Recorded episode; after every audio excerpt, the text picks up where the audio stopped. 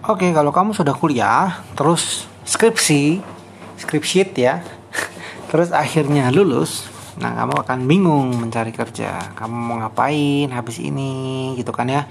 Kebanyakan seperti itu, termasuk saya.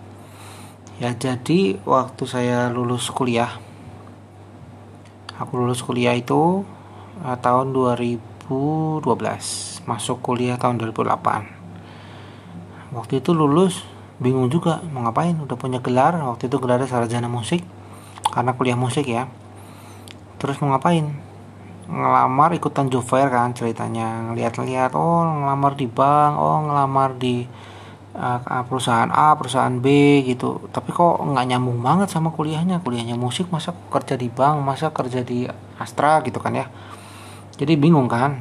Tapi ya karena nggak ada tujuan kan ya udah ngikutin ngalir aja. Jadi ikutan job fair coba deh ngelamar. Waktu itu aku ngelamar di dua tempat. Kebetulan bukan di perusahaan besar sih. Jadi aku ngelamar kerja itu di eh, salah satu IO gitu ceritanya. Kita wawancara di IO nah, itulah wawancara pertamaku di IO nah waktu itu ditanyain macam-macam kan namanya wawancara kerja bla bla bla bla bla. Intinya karena itu pengalamanku pertama jadi masih cupu banget. Jawaban seadanya polos banget sampai dibilangin kamu tuh kaku banget gitu. Jadi jawabannya juga terlalu strict banget terlalu ideal banget nggak nggak fleksibel. Kan kalau io misalnya ditanya kan misalnya kamu lagi ngurusin acara terus uh, si tuan rumahnya bertanya akan hal ini kamu bagaimana? Aku jawab sekenanya aja gitu. Jadi kayak orang bodoh banget harusnya kan konfirmasi dulu dan segala macam gitu kan.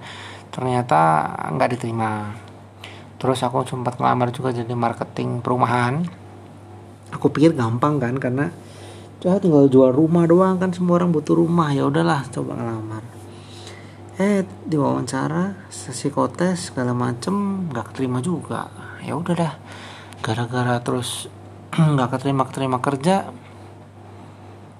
akhirnya uh, kan karena aku lulusan musik ya jadi ya minimal bisa main alat musik lah jadi waktu itu agak agak gimana ya caranya ya sampai akhirnya aku ke sebuah toko musik. Kebetulan di situ ada kursus musiknya juga. Jadi aku beli sesuatu ya anggaplah beli stick drum gitu ya. Terus nguping tuh ada yang lagi tanya les. Tanya les berapa harganya segini segini segini. Cara daftarnya begini begini. Oke ya kita tanya-tanya dulu gitu kan. Nah dari situlah tiba-tiba keluar ide jahat.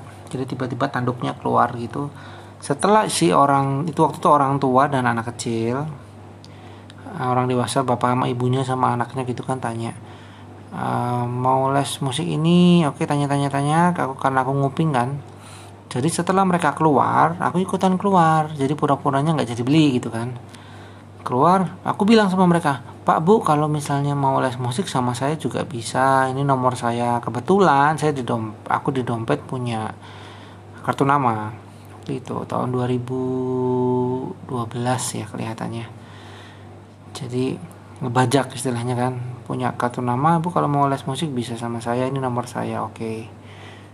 selang seminggu barulah mereka menghubungi oke okay, kalau les berapa di mana tempatnya? Nah karena waktu itu aku ngontrak rumah eh, nanti aku ceritain dia agak flashback kenapa bisa ngontrak rumah.